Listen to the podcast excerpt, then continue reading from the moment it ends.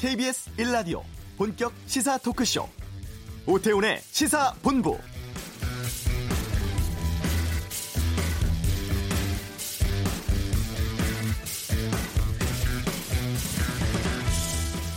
문재인 대통령, 트럼프 미국 대통령과의 정상회담을 위해서 오늘 오후에 출국합니다. 의전 절차 생략하고 비핵화 의제에만 집중하는 실무 방문인데요. 예정된 2시간의 정상회담 위해서 왕복 30시간을 비행하는 빠듯한 일정이고 북미 대화가 더 늦춰져서는 안 된다는 우려가 반영된 것으로 보입니다. 우리 시간으로 내일 밤 폼페이오 국무장관, 볼턴 국가안보보좌관, 펜스 부통령 접견하고 모레인 12일 새벽 트럼프 대통령과 정상회담하고 돌아오는 1박 3일의 일정입니다. 하노이 핵 담판 결렬 이후 돌파구 찾지 못하고 있는 북미 대화를 제 궤도에 올려놓기 위한 해법 마련될 수 있을지 주목되고 있습니다. 오태훈의 시사본부 잠시 후 이번 주 한반도는 코너에서 이번 정상회담에 대해 전망해보는 시간 갖겠습니다. 소방 공무원의 국가직 전환에 대한 요구가 높습니다. 소방청의 입장 이슈에서 듣겠습니다. 2부 아는 경찰에서는 마약의 휘청이는 연예계 문제, 또 김학의 전 차관이 피해 여성을 무고로 고소한 내용 등에 대해 짚어보겠습니다. KBS 라디오 오태훈의 시사본부 지금 시작합니다.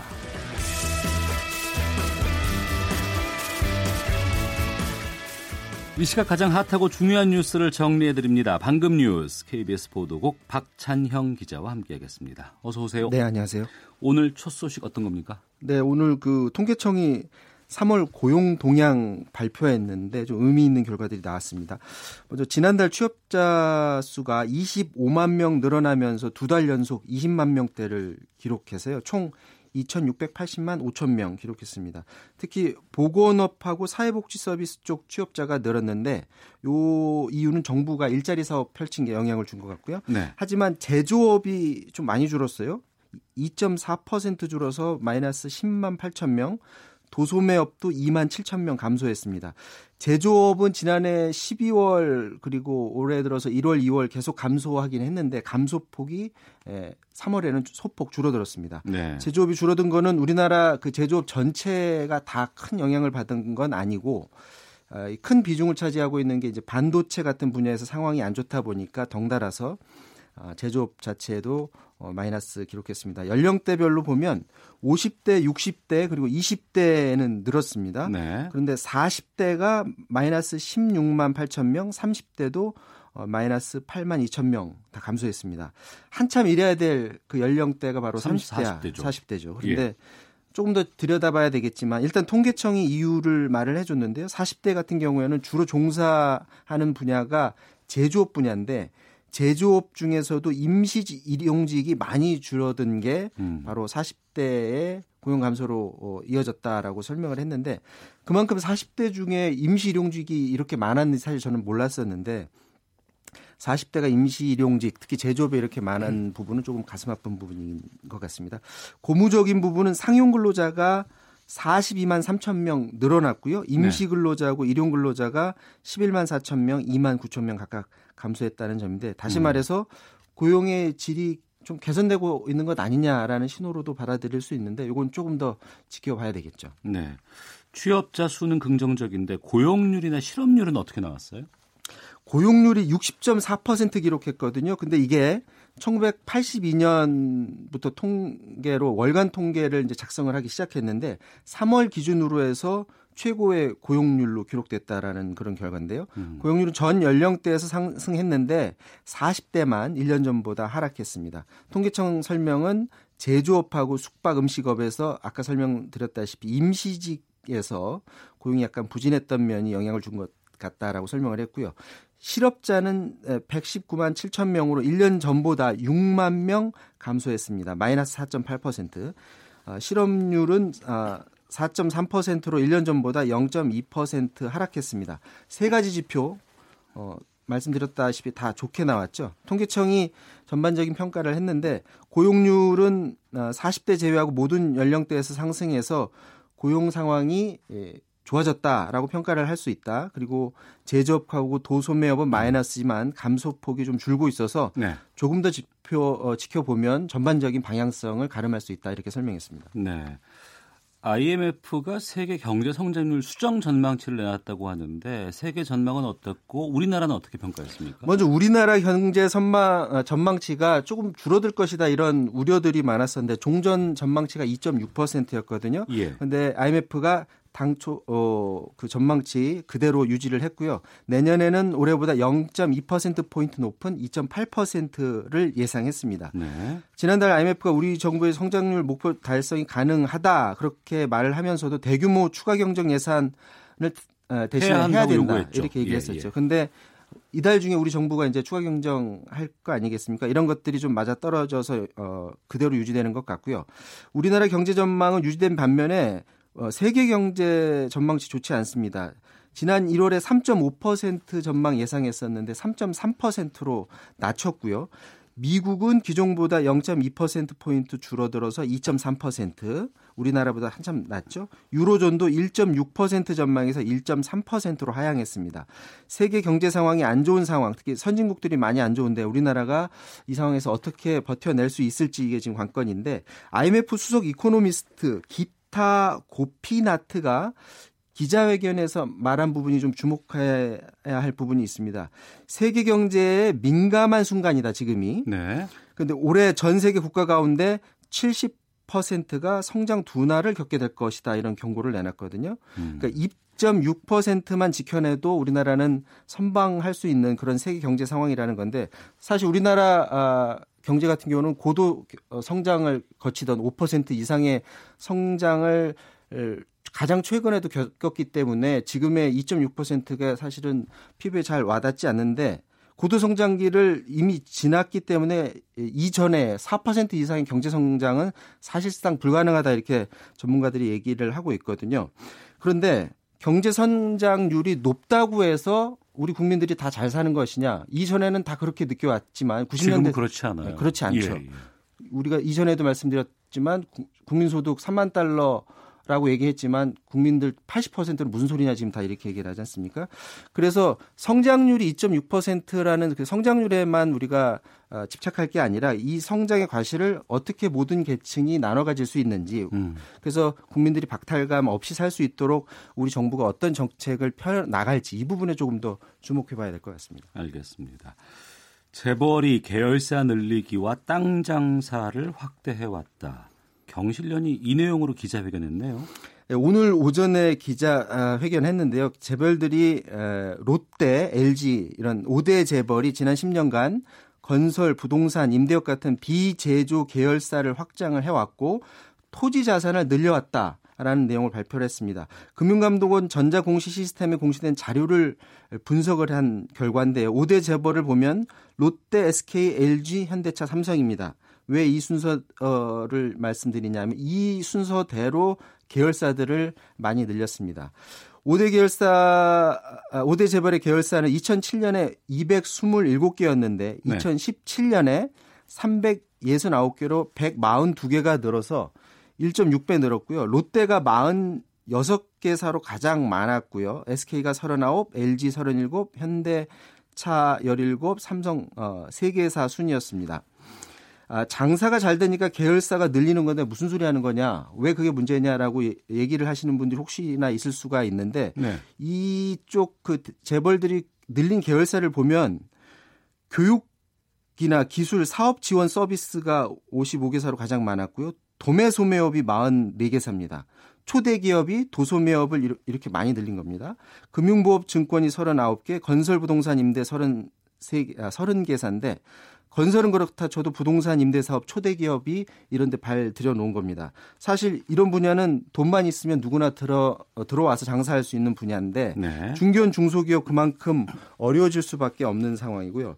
그리고 이제 특히 주의 깊게 봐야 될 부분이 이 토지 분야인데 에, 이 5대 재벌의 토지 분야의 재산이 10년 사이에 75조 4천억 원이나 늘어났습니다. 예. 그러니까 3.2배, 10년 사이 3.2배나 늘어난 건데 왜 이게 문제가 되냐면 이 초대 기업이 투자에 쓰지 않고 그 많은 돈을 지금 땅 사는 데 썼다라는 거거든요. 예. 그만큼 투자를 하지 않게 되면 그만큼 일자리가 늘어나지 않게 되는 거고 또 하나 문제는 이렇게 땅에 투자를 하게 되면 그 주변 땅값에도 영향을 주기 때문에 이 막대한 돈이 땅에 투자됐다라는 점은 우리나라 전체로 봐서는 굉장히 건설적이지 않다라는 거죠. 알겠습니다. 방금 뉴스 박찬영 기자였습니다. 수고하셨습니다. 교통 상황 보겠습니다. 교통정보센터의 오수미 리포터입니다. 네, 이 시각 교통정보입니다. 오늘 기상 여건이 좋지 못하다 보니까 사고를 비롯한 돌발 소식이 많습니다. 먼저 제2경인고속도로 성남 쪽으로 문학에서 서창까지 5km 구간에서 정체고요. 문학 1차로에서 승용차 사고도 나면서 여파가 더해져 밀리고 있습니다. 반대 인천 방면으로는 하익 분기점에서 인천 시점까지 지나기가 어렵습니다. 경부고속도로 신갈 쪽으로는 양재 나들목 5차로에 고장난 버스가 서 있는데요. 여파가 따를 정도는 아니지만 잘 살펴서 이동을 하셔야겠습니다. 반대 서울 백면으로는 양재에서 반포까지 교통량이 많아 6km 밀리는데요. 이 구간 모두 지나는데 25분가량 예상하셔야겠습니다. 용인 서울간 고속도로 서울 백면 고기 분기점에서 서판교까지 천천히 지나가고 있습니다. 중부 내륙고속도로는 양방면 다 작업의 영향으로 정체인데요. 양평 쪽으로는 충주 일대에서 밀리고요. 반대 창원 방면으로는 여주에서 감곡까지 7km 더딘 흐름 이어집니다. 지금까지 KBS 교통정보센터였습니다.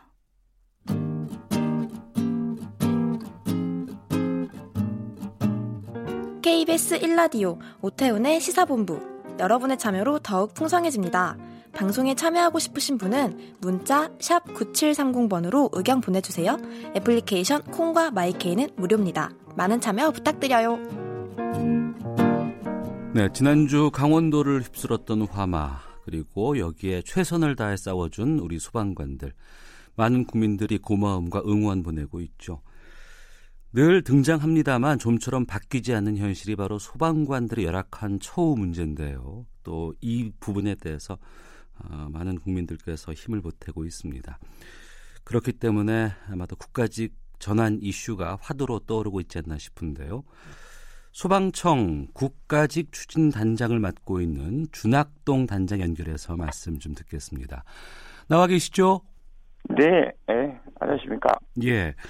먼저 이번 그 강원 산불 진압에 대해서 소방청 스스로는 어떻게 평가를 하고 있는지부터 여쭙겠습니다. 예, 이번 강원 산불 경우 그 화재 초기에 뭐 소방 인력을 포함해서 산림청, 뭐 군경, 민간인 등 약 12,000여 명의 인력이 동원되었고요. 장비가 한 900여 대가 동원되어서 인명을 인명 피해를 최소화할 수 있었던 것에 대해서는 다행이라고 생각을 하지만은 네. 어, 대금의 재산 피해와 이재민이 발생돼서 음. 피해를 입으신 주민들에게는 송구스러울 따름입니다. 예. 많이 화제가 되고 있는 부분이 바로 이 부분 같은데요. 그 양양 고속도로의 그 어두운 밤에 아, 10여 대의 그 소방차가 줄을 이어서 강원도로 가는 모습을 보고 많은 분들이 야, 이건 정말 대단하다, 뿌듯하다 이런 말씀 많이 하셨거든요. 네. 신속한 소방 인력과 장비 차출 이번에 비결은 뭐였다고 보세요? 이번 그 산림화재의 경우에는 그 신속한 산불 진압이 가능한 헬기가 출동하지 못하는 야간에 산불이 발생되어서 어, 특히나 이제 강풍이 동반한 경우에 해당되어서 산불이 이제 도심으로 급속히 확산될 가능성이 높았습니다. 네. 그래서 이제 소방청에서는 어 9시 43분에 밤에 최고 대응 어 단계인 대응 3단계를 발동 발동해서 전국에서 어, 소방차를 동원했고 또 제주도를 제외한 어, 전국의 모든 시도에서 어, 소방차 동원에 신속히 응원을 해주셨습니다. 네. 아, 그래서 이번의 경우에는 대형 재난에 대한 그 국가 총력 대응 시스템이 어느 정도 정상적으로 가동되었다고 보시면 되겠습니다. 네. 그 최문순 강원도지사가 소방 전문 헬기 도입이 시급하다 이런 주장을 많이 했거든요 이번에. 네네네. 지금 그 불을 끄고 있는 헬기들 정식 소방 헬기가 아닌 건지 뭐 이 부분을 좀 말씀해 주세요. 원래 이제 산불이 발생되게 되면은 어, 산림청 이제 그 산불 진화 전문 헬기하고 어, 소방 헬기도 어, 어느 정도 소방 용수 탑재가 가능하기 때문에 산림청 일과 소방위가 공동으로 인근 지역에서 발생한 산불 화재에 대해서는 어, 대응을 하고 있습니다.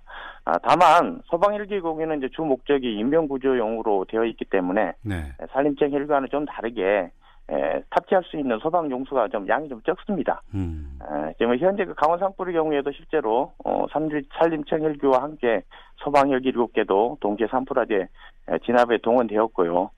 강원도 그 지사님께서 말씀하신 헬기는 어, 강원도에서 지금 그산약 3,000리터 이상의 에, 소방 용수가 탑재가나 대형 대형 소방 헬기가 없습니다. 네. 그래서 이 부분에 대해서 강원도에서 어, 대형 소방 헬기의 어, 필요성에 대해서 언급하신 걸로 알고 있습니다. 그 필요한 헬기라는 게 한 대에 250억 원 정도 한다고 들었습니다.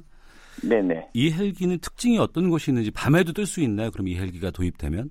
강원지사님께서 말씀하신 대형 헬기 원래 소방 헬기는 네. 인명구조, 화재 진압 아, 이런 업무를 공동으로 수행해야 되고 특히 기상 조건이 않는 경우에도 또 운행이 가능할 수도 있기 때문에 예. 보통은 헬기보다는 원래 그 가격이 비슷한데요. 음. 특히나 대형 헬기의 경우에는 한 270억 정도로 지금 보이는데요. 네.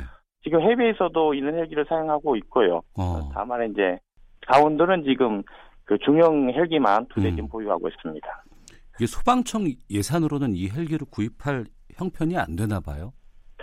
소방청에서 지금 저희가 총 한 전국에 30대 정도의 헬기가 있습니다. 30대가. 예, 예. 그런데 이제 노후 정도가 다 오래되어 있기 때문에 순차적으로 예. 노후 헬기를 1년에 한 대 정도 예. 어, 교체할 수 있는 예산을 가지고 지금 교체 계획에 따라서 교체를 하고 있는데 어. 이- 뭐 특별 수요가 생길 경우에 에, 추가적으로 갑자기 에, 헬기를 또 추가적으로 구입할 여력에 대해서는 좀 없고요. 이 네. 부분은 재정 당국하고 관련 지자체하고 협의해서 추진해야 될 것으로 보입니다. 네. 1년에 한 대 구입하신다 그러면은 30년 지나야 지금 바뀌어야 되고 30년 지나면 또 그게 노후화 될 거 아니겠습니까? 네, 그렇죠. 그래서 이제 현상 유지 정도 어. 하고 있습니다. 네. 자, 오태훈의 시사본부 소방청 준학동 국가직 추진단장과 함께 말씀 나누고 있는데요. 강원 산불 이후에 이제 소방 인력에 대한 이야기가 많이 나오고 있습니다. 또 국민청원에도 20만 명 이상이 소방직 국가직 전환에 동의를 해 주셨는데요. 현 상황부터 좀 짚어보겠습니다. 대도시는 인력이 좀 있는 것 같고 또 일정 정도의 탄력적인 화재 대처가 가능한 편인데 지방이나 농촌, 산간 지역에는 상시 대기 인력이 부족하다. 제가 이 제안을 드리는 게 맞나요? 아니면 좀 다른 게 있나요? 아, 예, 그 오르신 지적이시고요. 네. 예. 이제 뭐 가장 객관적인 지표가 이제 소방 출동 구급차를 어, 세 명이 출동할 수 있는 시도가 있고 두 명이 출동하는 시도가 있고 그 다음에 이제 우리가 흔히 알고 계시는 소방 그 펌프 차이가 네. 네 명이 타는 시도가 있고 혼자만 타고 가는 시도도 있고 이런 이렇게 이제 보는 것이 가장 이제 지역적 편차인데요. 어. 에, 이게 이제 인력 부족률입니다. 네. 이게 인력 부족인데 서울의 경우에는 아, 기준 대비 한 9.6%가 부족한데 네. 에, 뭐 강원의 경우에는 31%, 뭐 제주는 37%, 전남은 거의 40% 가깝게 인력 부족 현상이 나타나서 어, 시도의 재정 자립도가 낮은 지역은 어, 상대적으로 소방 인력 부족이 현상이 심하고 따라서 그쪽 지역에 있는 계신 분들은 아무래도 소방 서비스의 질이 대도시보다 낮아질 수밖에 없는 것이 현실입니다. 그러니까 우리가 주로 TO라고 얘기를 하는데 네. 일정 정도의 인력이 이 정도 수준까지는 있어야 된다는 전제와 비교해 봤을 때 적게는 10%, 전남의 경우 40% 지금 부족한 상황이에요. 네네 좋습니다. 아, 그렇군요.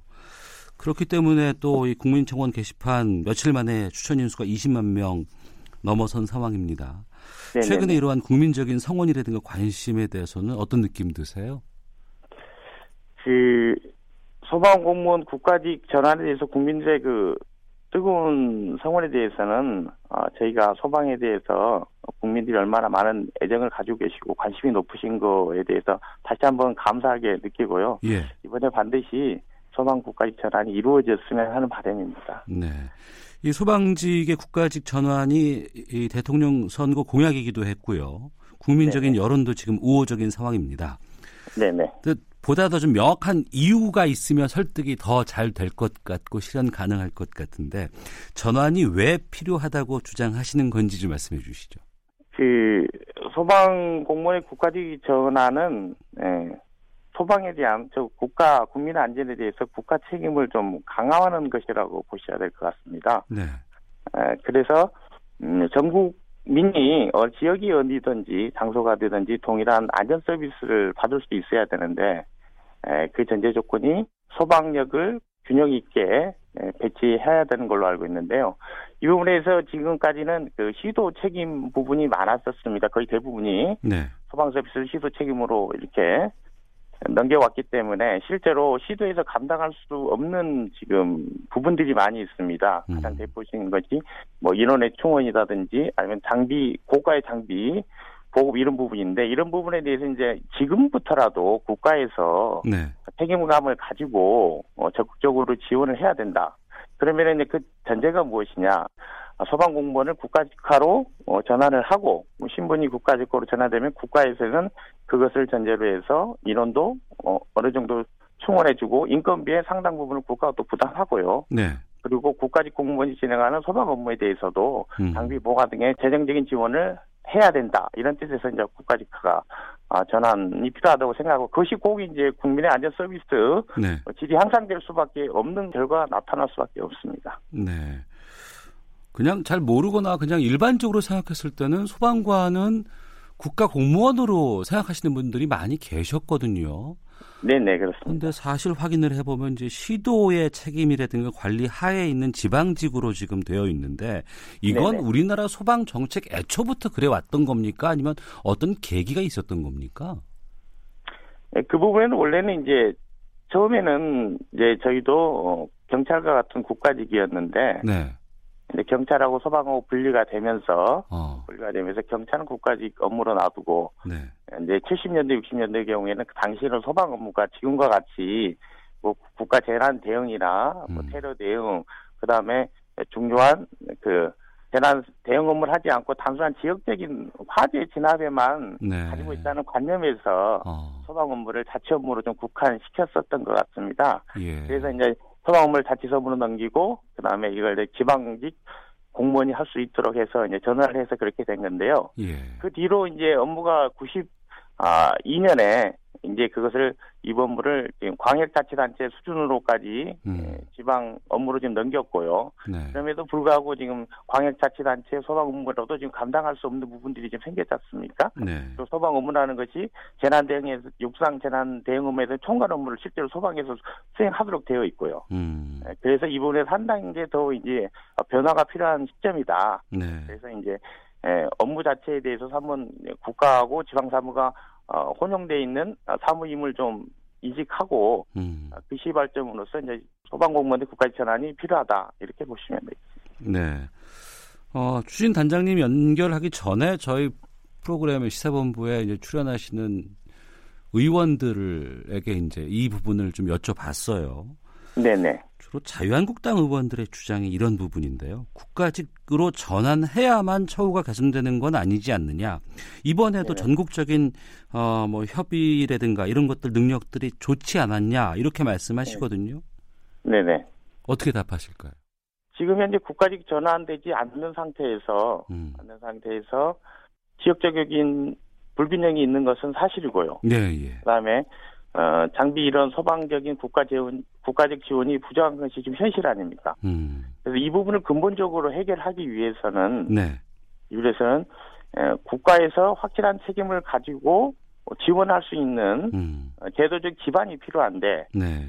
그 중에서 가장 중요한 것이 에, 신분을 국가직으로 전환함으로 인해서 어, 국가가 소방 공무원에 대한 정원을 관리해서 음. 어, 인건비를 일정 부분 부담하고 그 부분에 대해서 시도하고 협의를 해서 반드시 기준에 해당되는 인력을 충원할 수 있는 전제 조건이 되는 것이죠. 네. 예, 그리고 장비 등 나머지 예산에 대해서도 어, 이제 소방공무원이 국가적으로 전환됨으로 인해서 어, 중앙정부 차원의 직접적인 예산 지원이 가능하게 되는 겁니다. 네. 알겠습니다. 그렇기 때문에 국가직 추진단까지 만드신 거 아닌가 싶은 생각이 들기도 하는데 네. 네. 어제 그 국회 소방청장이 출석을 하셔서 네. 소방 업무의 상당 부분은 국가 사무인데 국가가 네. 그동안은 방치했다고 생각한다라고 강한 의견을 피력하셨습니다. 네네. 소방청이 국민의 인명, 재산 더 잘 지키기 위해서 어떤 변화 필요하다고 보시는지 마무리 말씀해 주시죠. 어제 이제 국회에서 우리 청장님께서 말씀하셨듯이 현재 소방 업무는 아, 국가 사무, 그다음 지방 사무, 그럼 국가와 지방의 공동 사무가 혼용되어 있는 어, 사무입니다. 따라서 지방자치단체에게 모든 책임을 분담케 하는 것은 지금의 시점에서는 적절치 않다고 저희들은 생각하고 있습니다. 특히 그 대규모 재난 사고 등이 이렇게 빈번히 발생되는 상황을 고려해 볼 때 이제 국가가 적극적으로 소방에 대한 책임성을 인식하고 더욱 어, 국가 책임에 대한 부분을 강화시켜야 된다고 저희는 보고 있습니다. 예, 알겠습니다. 자, 소방청의 준학동 국가직 추진 단장 연결해서 말씀드렸습니다. 오늘 말씀 고맙습니다. 네, 감사합니다. 헤드라인 뉴스입니다. 미국과의 비핵화 협상을 주도했던 김영철 노동당 부위원장 겸 통일전선 부장이 노동당 중앙위원회 정치국 확대 회의에 참석해 하노이 북미 정상회담 결렬에도 건재한 것으로 확인됐습니다. 속칭 대포폰 수백 대를 보이시피싱, 즉 해외 전화금융 사기 조직에 공급한 일당이 경찰에 붙잡혔습니다. 밤 시간대에 부유층이 거주하는 주택가를 돌며 혼자 있는 여성을 골라 금품을 훔친 30대가 경찰에 붙잡혔습니다. 글로벌 경기 우려로 외국인 채권 자금이 순유입으로 돌아섰습니다. 반면 외국인 주식 자금은 유입 규모는 줄었습니다. 광고 수입 등으로 억대 수익이 발생했지만 신고를 누락하거나 축소 신고한 유튜버들이 과세 당국에 적발됐습니다. 지금까지 헤드라인 뉴스 정한나였습니다.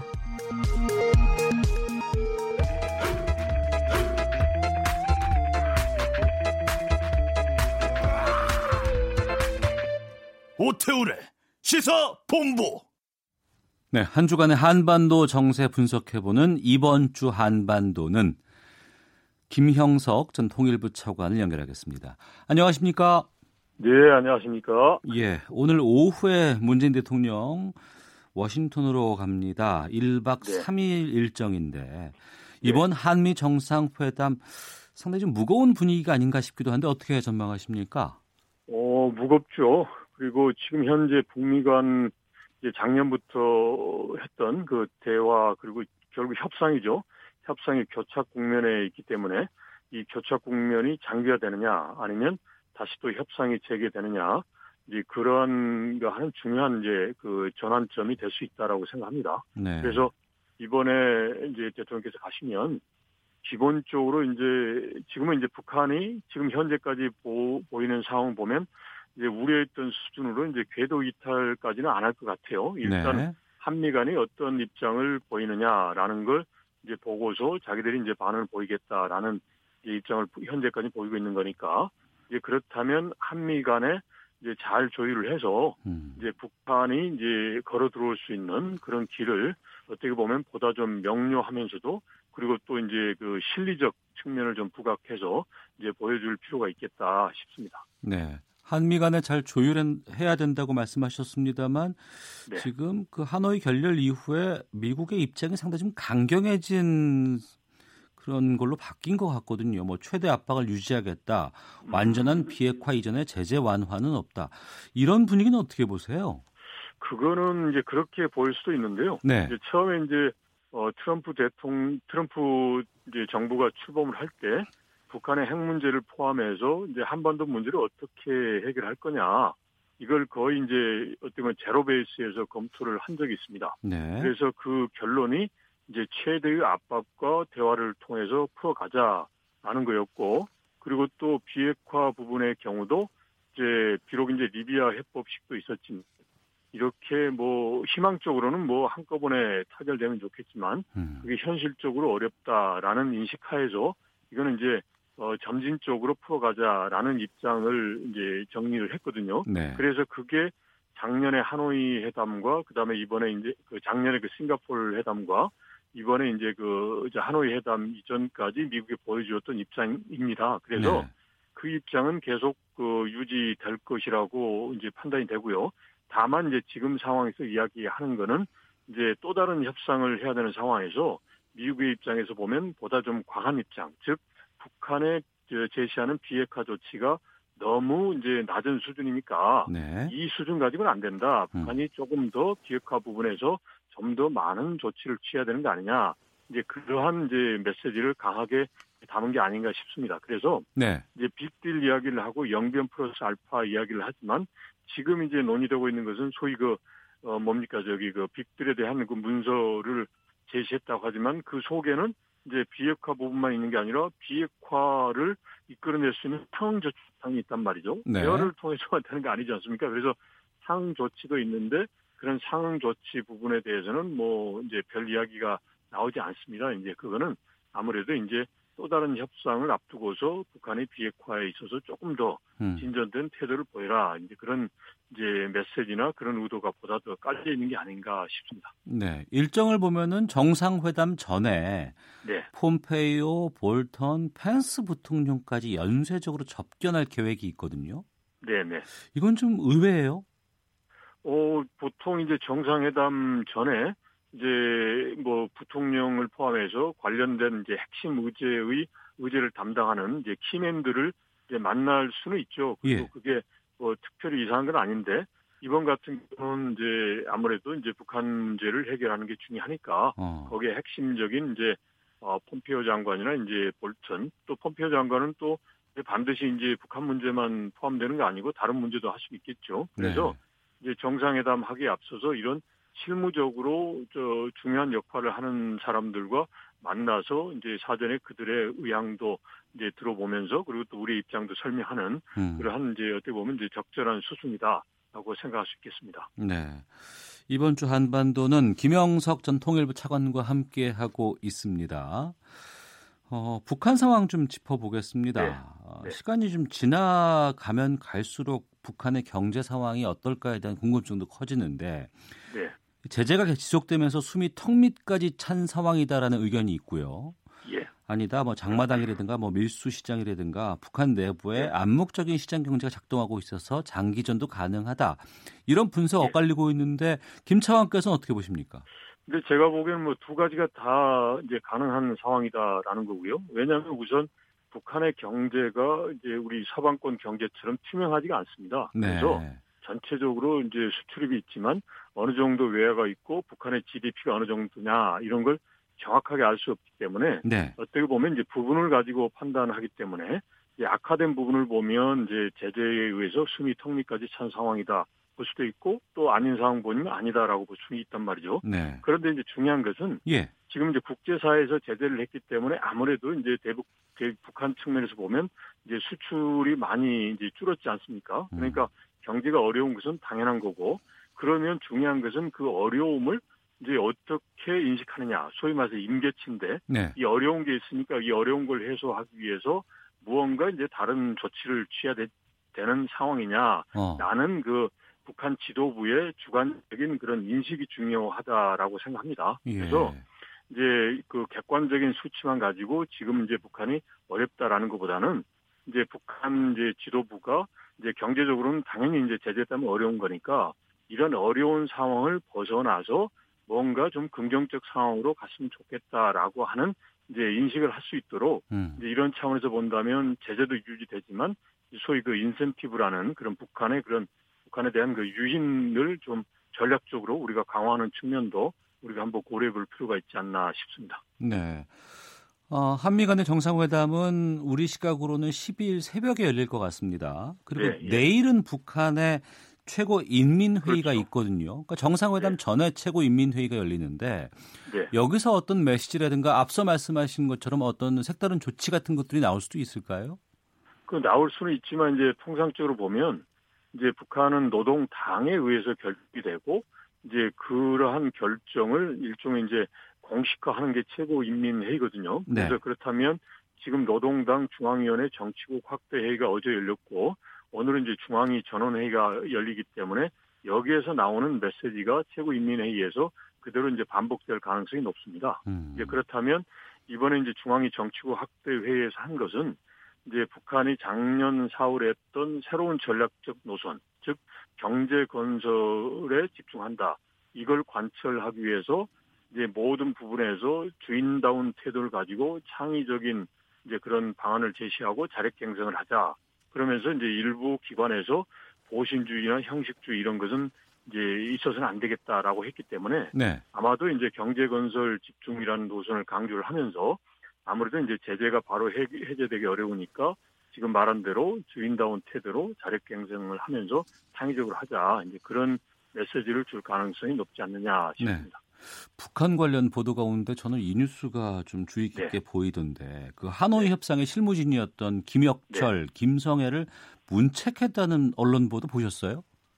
어, 봤습니다. 예, 이건 어떻게 보세요? 근데 이제 이번에 보면 뭡니까 저기 그, 저, 저 김영철 통전부장도 이게 뭐 좀 문책 당하지 않느냐라고 했는데 지금 예. 이제 나왔지 않습니까? 어. 그래서 아마도 이제 지금 보면 하노이 이제 회담을 하고 난 다음에 북한에서의 그 평가가 이제 비록 합의는 없었지만 뭐 이제 허심탄회하게 대화를 했고 생산적 대화를 유지하기로 했다라고 했기 때문에 네. 그 라인에 있던 사람들을 이제 문책하는 가능성은 좀 낮을 측면이 있습니다. 뭐 음. 기술적으로 해서 뭐뭐 통역을 잘못했다든지 또는 이제 미국의 입장을 제대로 전달 안 했다든지 네. 뭐라는 이유로 해서 이제 할 수도 있겠지만 그것보다는 예. 이제 전체적으로 해서 이제 그 라인이 같이 움직였고 그래서 문책의 가능성은 낮다라고 보고요. 이제 다만 이제 김정은 위원장의 특성상 보면 항상 과거에도 보면 뭘 하면 이제 일이 벌어져 나면 그 뒤에 소위 그 복귀하는 식으로 해서 음. 모든 걸 다시 한번 점검을 하는 독특한 특성이 있다라고 합니다. 그래서 네. 하노이 회담에서 무언가 성과가 있을 것이라고 생각했는데 예. 성과가 없었다. 이걸 복귀하는 과정에서 음. 이제 일종의 좀 그 이제 조금 미진한 부분 이런 네. 부분에 대한 문제제기는 있을 수 있었겠죠. 그렇지만 알겠습니다. 뭐 여튼 뭐 특성이라든지 그런 극단적인 경우는 가능성이 낮지 않나 싶습니다. 네 이번 주 한반도는 김형석 전 통일부 차관과 함께했습니다. 고맙습니다. 네, 고맙습니다. 네. 오태훈의 시사본부 잠시 후 2부 아는 경찰 있습니다. 김성환의 뉴스 소다 5G 폰에 대해서 살펴보겠습니다. 뉴스 들으시고 2부에서 뵙겠습니다.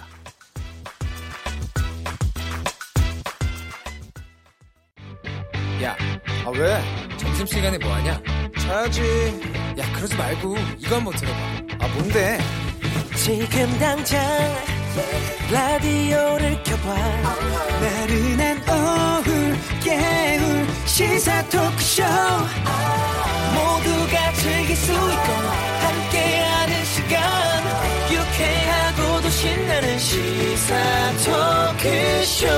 오태훈의 시사본부. 네, KBS 라디오 오태훈의 시사본부 2부 시작하겠습니다. 저희 시사본부는 청취자 여러분들의 참여 기다리고 있습니다. 샵 9730번으로 의견 보내주시면 방송 도중에 반영하고 소개해드리겠습니다. 짧은 문자 50원, 긴 문자 100원의 정보 이용료, 어플리케이션 콩은 무료입니다. 시사본부 수요일 전문성과 현장성 살아있는 고품격 high quality 범죄 수사 토크를 지향하는 아는 경찰이 있습니다. 먼저 전 서울경찰청 범죄심리분석관이신 배상훈 프로파일러 자리하셨습니다. 어서 오세요. 예, 안녕하세요. MBC에서 코너 맡고 계시잖아요. 라디오에서. 한 2주 됐죠. 예. 코너 제목이 꽃중년 탐정이네요. 그렇죠. 많이 웃죠, 사람들이. 꽃중년도 아닌데 꽃중년이라고. 그래서 뭔가 이거는 심오한 뜻이 있을 거다 생각했지만 네. 그런 것 같지는 않습니다. 그냥. 아, 그래요? 예. 탐정이라는 이런 직업은 어떻게 평가하실까요? 필요하긴 한데 조건이 많이 있어야 되죠. 음. 그러니까 그 사회 문화와 연결이 돼 있어야 되는데 네. 아, 지금은 필요한 것 같은데 그 조건은 약간 좀 부족한 부분이 있는 것 같습니다. 어릴 때부터 추리 소설이라든가 뭐 이런 거 보면은 탐정, 뭐 셜록 홈즈 이런 것 때문에 로망이 좀 있는 건 사실인데 음. 우리나라에서는 쉽지 않는 상황이잖아요. 그렇죠. 뭐 여러 세력 간의 알력도 있고 어. 기득권이 충돌도 있고 음. 그렇지만 할 일은 많은데 이런 어떤 이런 공간들이죠. 알겠습니다. 자, 아는 경찰 그리고 오늘 새로운 분과 함께 합니다. 장용진 사건 전문 기자가 나오셨습니다. 어서 오십시오. 안녕하십니까? 예. 법대 출신이고 사건 전문 기자로 유명하신 분입니다. 먼저 청취자 여러분들께 인사 말씀 좀 부탁드리겠습니다. 네. 사회부 기자만 20년째 하고 있고요. 음. 소속 회사는 바뀌어도 출입처는 안 바뀌는 기자. 그리고 가끔은 좀 많이 질러대서 네. 오늘만 사는 기자라고 불리기도 했던 장용진입니다. 네. 예전에 한 8, 90년대 이때만 해도 사건 전문 기자들이 사건의 이면 그리고 네. 경찰서 출입한 그런 이면들을 책으로 내는 것이 참 많이 유행이었던 네. 시절이 있었어요. 얼마 전까지 이제 모 신문 같은 경우에는 그 사건 전문을 했던 그런 기자들이 예. 연재를 하기도 했죠. 그래서 음. 예, 이렇게 예. 미제 사건만 음. 또는 아주 그 흉악한 사건들만 따로 모아서 연재를 하기도 했었는데 네. 어 워낙에 또 많이 얘기를 하다 보니까 조금 요즘은 식상하다 식상하다는 그런 얘기도 좀 듣고 있죠. 음. 저희 고품격 high quality 범죄 수사 토크를 지향합니다. 알겠습니다. 자, 배상원 프로파일러 장영진 사건 전문 기자와 오늘 아는 경찰 본격적으로 시작해 보겠습니다.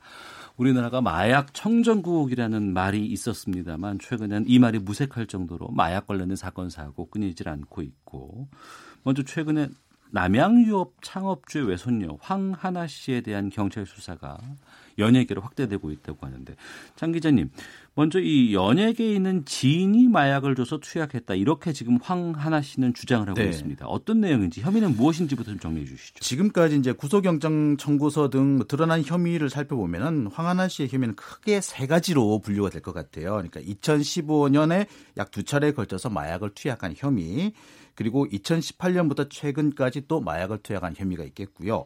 그다음에 거액을 주고 공범을 매수한 혐의, 네. 그다음에 2015년 이 조모 씨 등에게 마약을 판매한 혐의 이런 혐의 등등가 있습니다. 어. 근데 이제 지금 이런 상황을 보면은 황하나 씨가 상당히 주도적인 범행을 한 것으로 보이는데 예. 황 씨는 아 내가 주도적인 것이 아니라 어. 나는 어디까지나 게임에 빠졌다. 예. 가끔은 강요 혹은 강제로 어, 마약을 하게 됐을 뿐이다라고 주장을 하고 있는 것으로 보입니다. 말씀해 주시는 혐의는 상당한 것 같습니다. 여러 건이 있고요. 그런데 지금 황하나 씨의 진술은 아는 사람이 아는 연예인이 줬다라고 해서 불똥이 다른 곳으로 좀 튀는 것 같은데 왜 이런 말을 했다고 보세요? 마약 관련 범죄는 제조, 유통, 투약 크게 세 단계로 나눠지는데요. 어, 첫 번째부터 세 번째까지 형량이 첫 번째가 제일 큽니다. 네. 아, 뭐 제조 같은 경우는 뭐 사형까지도 갈 수 있는 거고, 음. 근데 투약 같은 경우는 단순 투약 같은 경우는 집행유예나 뭐 이렇게 될 수도 있기 때문에 네. 예를 들면 그것도 고의적이지 않은 음. 누군가한테 꾀임에 빠져서 단순하게 우발적으로 뭐 이런 부분들 그런 경우 형량이 훨씬 떨어집니다. 음. 그렇기 때문에 본인의 주장 그리고 특히 어떤 아주 대단히 유명한 연예인이 어떤 권유를 해서 내가 어쩔 수 없이 했기 때문에 이 얘기 뭐냐면 사실은 자기는 죄가 없다는 것과 동일한 얘기입니다. 어. 그리고 논점을 사실은 굉장히 많이 흐리는 부분인 거죠. 네. 지금은 사실 인터넷이나 여러 어, 저 많은 얘기가 도는 것은 그게 누구냐? 음. 라는 쪽으로 이제 턴하고 있지 않습니까? 네. 결국은 황하나라고 하는 사람의 마약류 범죄가 사실은 연예인 누구로 이게 돌아가는데 그 말은 굉장히 큰 아이디어를 주는 거죠. 지금 어, 상황은. 예. 예. 이 경찰들뿐만 아니라 몇 분들 이제 법조계 인사들 얘기를 종합해 보면 황 씨가 지금 대단히 영리하게 대응을 하고 있다 이런 얘기를 해요. 왜냐하면 법적인 조력자가 누가 좀 뒤에서 그렇죠. 있다는 거죠. 아주 영리하게 효과적으로 그 변호사의 조력을 받고 있다라는 어. 얘기인데 이게 마약 사건에서 형을 감경받는 거의 공식 같은 게 세 가지 정도가 있다 그래요. 네. 첫 번째 공범이라든지 다른 마약쟁이를 불어라. 음. 두 번째가 뭐냐면 스스로 치료를 받겠다고 자원한 것처럼 보여라. 네. 그다음에 세 번째 다른 사람의 꾀임이나 강요에 의해서 어쩔 수 없이 했다라고 주장을 해라. 요세 음. 가지인데 요 세 가지가 딱 맞아 떨어지는 거거든요. 예. 특히 황하나 씨가 체포된 곳이 서울대병원의 폐쇄병동이잖아요. 그러니까 여기가 아, 예, 예. 정신과 질환을 아마 치료하는 곳으로 보이는데 아. 왜 갔는지는 좀 더 살펴봐야 되겠습니다만 네. 지금 같은 상황에서 본다면 아 나 마약 치료하려고 갔어라고 어. 주장할 수도 있는 거거든요. 예. 내가 자발적으로 갔다. 어. 그러니까 지금 진행되는 과정을 보면은 상당히 어 영리하게 감경을 받기 위해서 적극적으로 활동하고 있는 게 아닌가 이렇게 보입니다. 언론뿐 아니라 대중들이 황하나 씨 관련해서 많은 관심을 가지고 공분을 사고 있는 이유는 바로 이건 것 같아요. 2015년인가요? 그러니까 마약 사범에 대한 재판 과정에서 이름이 나왔음에도 불구하고 그 사건이 진척이 되지 않았고 불기소 처분돼서 끝났다. 그냥 사건이 그냥 유야무야 됐다는 그 부분인데 이번에도 보니까 그 부분에 대해서 공범에게 1억을이라는 돈을 주고 사건을 무마하려 했다라는 의혹도 지금 사고 있습니다. 두 분은 이 이야기에 좀 가능성이 있다고 보시는지. 첫 번째 그 돈을 받았다고 하는 분은 지금 부 인하고 있습니다. 어. 자기는 받은 적이 없다라고 예. 하는 건데 사실은 돈이 오갔다고 하면 현금으로 오갔기 때문에 그걸 확인할 수 있는 방법은 사실은 매우 복잡할 수 있고 뭐 그걸 입증하기 어려울 수 있습니다. 그러니까 그런데 문제는 물론 계좌 추적 이런 걸 통해서 할 수 있겠지만은 음. 얘기는 어, 결국은 여러 가지 당시에 관련된 8명 중에서 처벌받은 건 실제로 그 사람밖에 없다. 아니면 그 사람과 한 사람밖에 없다라고 하면은 네. 나머지는 같이 마약을 했는데 아니면 오히려 공급한 건 다른 사람인데 왜 그럼 이게 무슨 일이 벌어진 거냐 이 상황에서 음. 그러면 돈 얘기는 자연스럽게 연결되는 거고 그러면 혹시 조 씨라고 하는 사람이 역으로 역으로 어떤 특정한 마약을 하는 사람들이 있는데 이게 일종의 섭외가 된 것일 수도 있다라고 하는 합리적 의심이 된다는 겁니다. 그러니까 근데 하필 또 이 조모 씨가 승린 씨와 관련되어 있는 여러 그 클럽과의 뭐 연관성 이런 얘기가 되니까 이 사건이 도대체 어떤 사건인지가 아직 그림이 안 잡히는 겁니다. 네. 잡혔다고 생각하지만은. 예. 그 장 기자님, 요거 하나만 확인해 주셨으면 좋겠는데 황하나 씨가 경찰 신문 조사 과정에서 중간에 옷이 바뀐다는 얘기가 네. 나와요. 세 번 정도 바뀐 걸로 돼 있죠. 근데 경찰 신문 과정에서 이렇게 옷을 바꿔 입을 수 있을 만한 그런 여유가 있는 건지 그렇게 해줄 수 있는 시간이 있는 건지 어떻게 보십니까? 글쎄, 그 경찰서 유치장에 있을 때는요 갈아입을 수는 있습니다. 특히 이제 옷을 갈아입는 그 상황이 뭐냐면 구속영장도 발부되지 않은 시점이기 때문에 어. 긴급 체포 상태이기 때문에 네. 옷을 갈아입는 게 불법이라든지 문제 특혜로 보기는 어렵습니다. 어. 다만 네. 에, 특히 좀 하나 짚고 넘어가야 되는 것은 뭐냐면은 황 씨가 맨 처음 입고 왔던 옷은 이게 환자복이었잖아요. 음. 환자복을 입고 사실 유치장에서 생활하기 되게 힘들 겁니다. 좀. 네.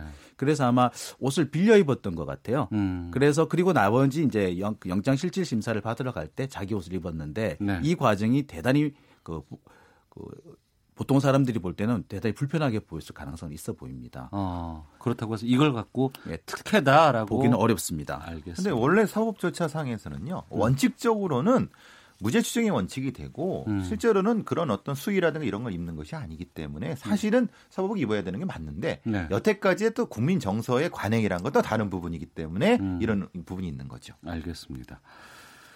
게다가 어제 유명인이죠. 방송인 로버트 할리 하일 씨의 필로폰 투약 혐의로 어, 지금 구속영장이 지금 청구돼 있는 상황입니다. 네.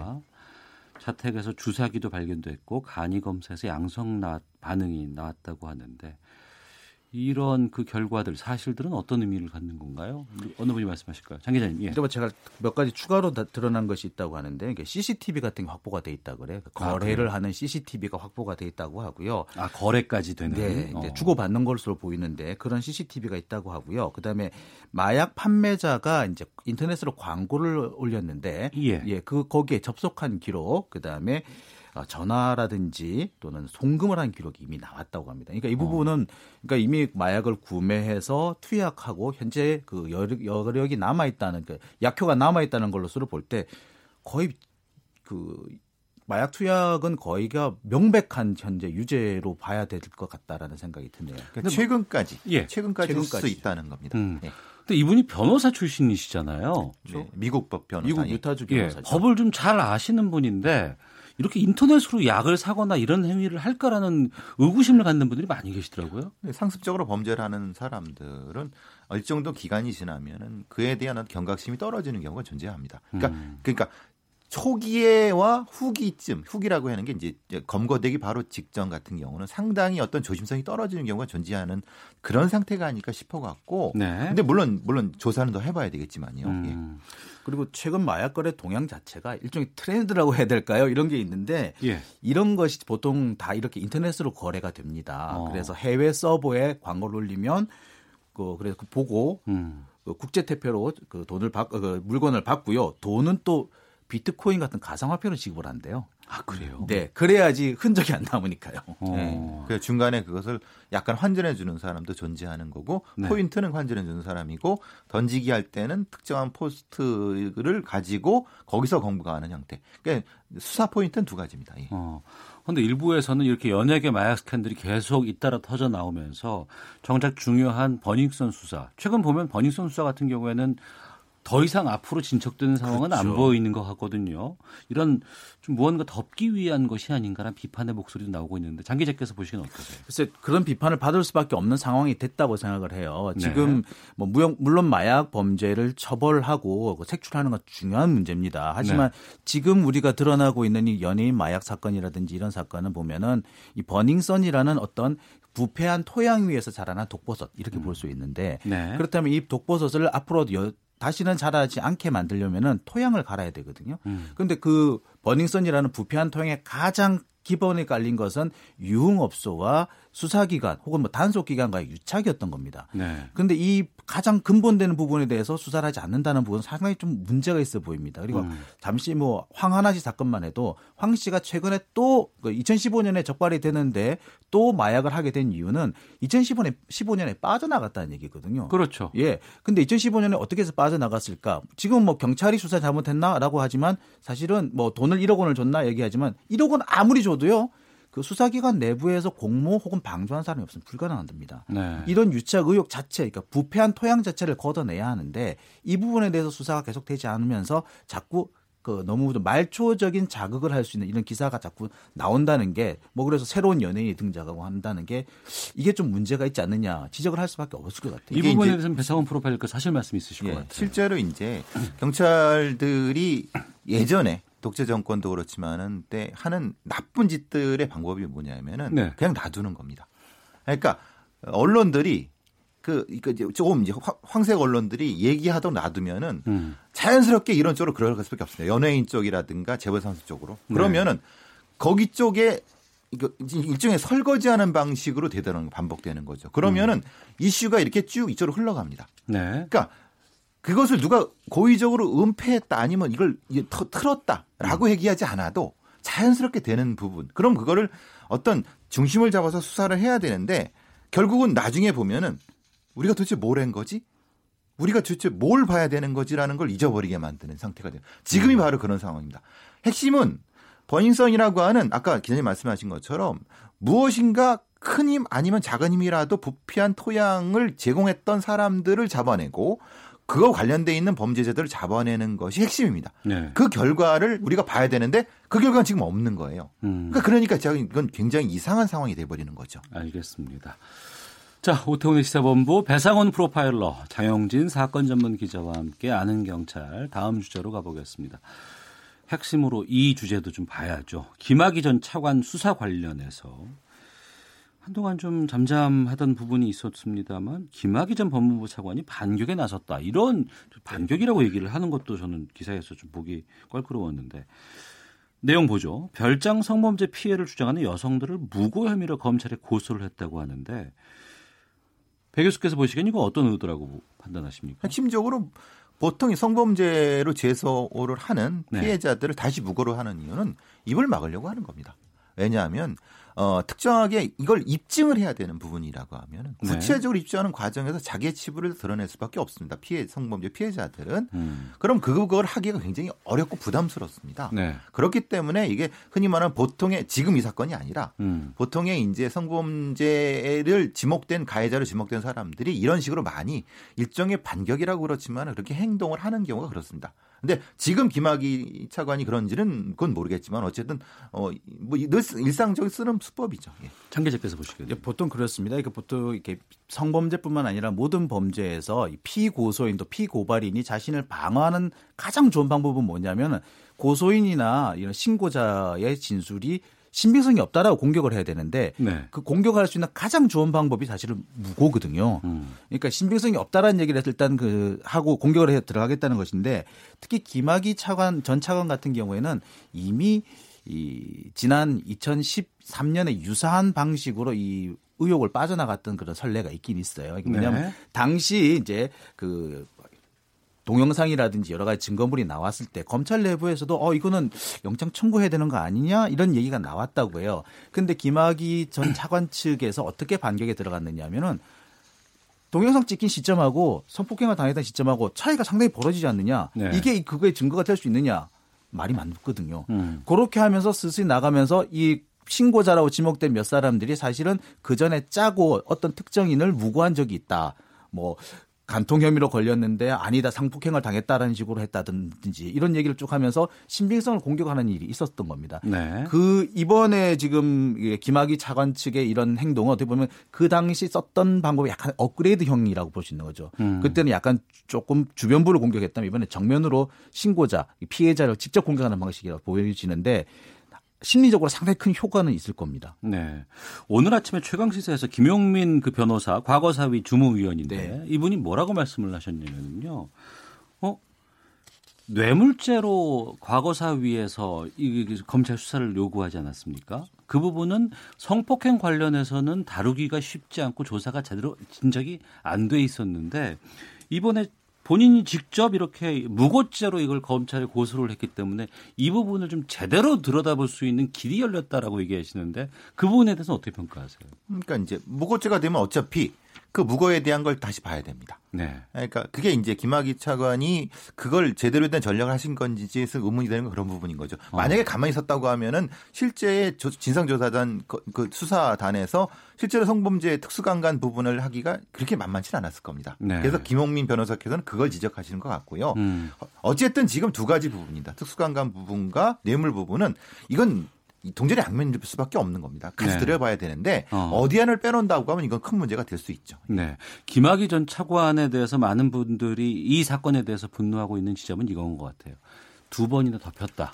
네. 그리고 전 차관이었고 또 대통령과 뭐 친, 뭐 측근이었다 뭐 이런 얘기들이 막 나오는데 지금 대검찰청하고 진상조사단 간의 갈등이 상당히 좀 많이 표출되고 있는 상황이거든요. 지난번에 그 출금 소동과 관련해서도 네. 그런 부분들이 보고 이제 드러나고 있는데 이거는 어떻게 판단하세요, 장 기자께서 보시기에는? 저는 그 두 가지 양상이 다 있다고 봐요. 첫 번째는 뭐냐면, 그러니까 오해의 측면도 있을 것 같고요. 네. 그럼에도 불구하고 충분히 예, 대검이 의심받을 만한 짓을 했다라고 봅니다. 음. 첫째 오해가 있다는 건 뭐냐면 그러니까 절차라는 것이 있는데 진상조사단은 일단 대검의 절차를 잘 모르시는 그쪽과 친숙하지 않은 변호사들이 대부분이시거든요. 그러니까 네. 그 부분에서 절차상 거쳐야 되는 단계를 오해하기 딱 좋은 부분이 있었습니다. 음. 하지만 대검이라는 측면에서도 보면은 굳이 강요하지 않아도 강조하지 않아도 되는 절차를 계속 강조해서 스스로 그러니까 진상조사단이 포기하게끔 만드는 그런 유도하는 그런 모습이 있었어요. 네. 그러니까 사실 검찰도 그렇고 경찰도 그렇고 귀찮은 일을 안 맡을 맞기 싫을 때 어떻게 하느냐면은 계속 절차를 얘기를 하면서 음. 자꾸 자꾸 상대방을 귀찮게 만들어요. 그럼 이분이 알아서 처리를 하게 만듭니다. 네. 그런데 그런 방식을 이번에도 지금까지 좀 계속 써왔다는 게 눈에 확 보이거든요. 어. 그러니까 물론 부분적으로 오해가 있어 보이지만 어, 그럼에도 불구하고 대검 측에서 오해받을 만한 짓을 하고 있다. 음. 뭐 저는 그렇게 보입니다. 저는 오해 방치, 무지의 무시 이거는 아는 사람은 다 아는 겁니다. 그죠? 음. 오해를 방치하게 놔뒀다는 것 자체는 죄가 안 될 수 있지만은 네. 결과적으로는 어떤 방향이 돼 있는 거죠. 어. 이게 사실은 어 여러 가지 사건을 수사하는 사람들의 이런 부분들이 이걸 어떻게 처리해야 될 것인가, 어떻게 이해해야 될 것인가에 대한 우리가 심각한 숙고가 필요한 부분입니다. 예. 진상조사단은 수사권이 없고 대검에서는 이 부분을 어떻게 좀 투명하게 수사할지 계속해서 여론이 지켜보지 않으면 이거 쉽지 않은 상황이 아닐까 싶은 생각이 듭니다. 자, 아는 경찰 오늘 배상원 프로파일러 자영진 사건 전문 기자 두 분과 함께했습니다. 두 분 말씀 고맙습니다. 감사합니다. 감사합니다. 헤드라인 뉴스입니다. 홍남기 부총리는 오늘 오전 정부 세종청사에서 기재부 출입 기자들과 만나 전체적으로 추경 규모가 7조 원을 넘지 않을 것으로 생각한다고 말했습니다. 북한이 제14기 최고인민회의 1차 회의를 하루 앞두고 노동당 중앙위원회 정치국 확대회의와 전원회의를 어제와 오늘 잇따라 소집한 데 대해 정부는 북한의 경제건설 총력 집중 노선 기조는 유지되는 것으로 본다고 밝혔습니다. 해수부가 생산 단계 수산물 안전관리 체계를 점검한 국민참여단의 의견을 반영해 수산물 안전성 점검을 강화합니다. 미국 국방부가 오는 2020년 10월 완공을 목표로 10억 달러 규모의 멕시코 국경 장벽 건설 계약을 체결했다고 CNN이 현지 시간 9일 보도했습니다. 차를 훔쳐 몰고 다니며 충북 청주부터 경기도 안양, 동두천까지 도주행각을 벌인 중학생들이 경찰에 붙잡혔습니다. 지금까지 헤드라인 뉴스 정한나였습니다. 이어서 기상청의 송소신지 연결합니다. 미세먼지와 날씨 정보입니다. 하늘이 흐리고 곳곳에 약한 비가 내리고 있지만 공기는 무척 깨끗한 상태입니다. 현재 전국의 초미세먼지 농도가 한 자릿수로 세제곱미터당 5 마이크로그램 안팎을 보이고 있습니다. 근래 들어 가장 공기가 깨끗한 날인데요. 내일은 다시 농도가 조금 오를 전망입니다. 지금 내리는 비는 중부지방과 경북 북부 내륙은 오후까지 이어지며 5mm 안팎이 더 내리겠고 강원 영동과 경북 동해안은 밤에 그칠 전망입니다. 강원 산지에는 1에서 5cm 정도의 눈이 더 올 것으로 예상됩니다. 오늘까지 전국에 바람이 강하게 불겠고 특히 남해안과 경상 동해안에는 강풍 주의보가 발효 중이어서 주의를 하셔야겠습니다. 꽃샘 추위가 찾아오면서 오늘 한낮 기온이 서울 9도, 대구 10도, 광주 15도 등으로 어제보다 3도에서 7도 정도 낮겠고요. 내일까지 꽃샘 추위가 이어질 것으로 예상됩니다. 현재 서울의 기온은 8도입니다. 날씨 정보였습니다. 이 어서 이 시각 교통 상황을 KBS 교통정보센터 오수미 씨가 전해드립니다. 네, 이 시각 교통정보입니다. 4월답지 않게 눈과 비가 내리면서 돌발 소식이 계속 들어옵니다. 먼저 동해고속도로 속초 방면으로 옥계 휴게소 1차로에서 승용차 관련한 사고가 났습니다. 처리가 아직 안 되고 있어서 전방 잘 살펴서 안전하게 지나셔야겠습니다. 제2경인고속도로 인천 방면으로도 남동 진출로 1차로에서 승용차 사고가 발생했는데요. 사고 수습을 하고 있으니까 조심히 이동을 하시기 바랍니다. 더 가서는 하객 분기점에서 인천 시점까지 교통량이 많아 속도를 못 내고요. 반대 성남 쪽으로도 문학부터 서창 분기점까지 더딘 흐름 이어집니다. 연결되는 영동고속도로 강릉 쪽으로도 서창 분기점에서 월곶까지 정체고요. 반대 인천 백면은 부곡에서 동군포 쪽으로 서행입니다. 경인고속도로 서울 백면 신월에서만 정체고요. 이 구간 외로는 여유 있게 이동하실 수가 있겠습니다. 지금까지 KBS 교통정보센터였습니다.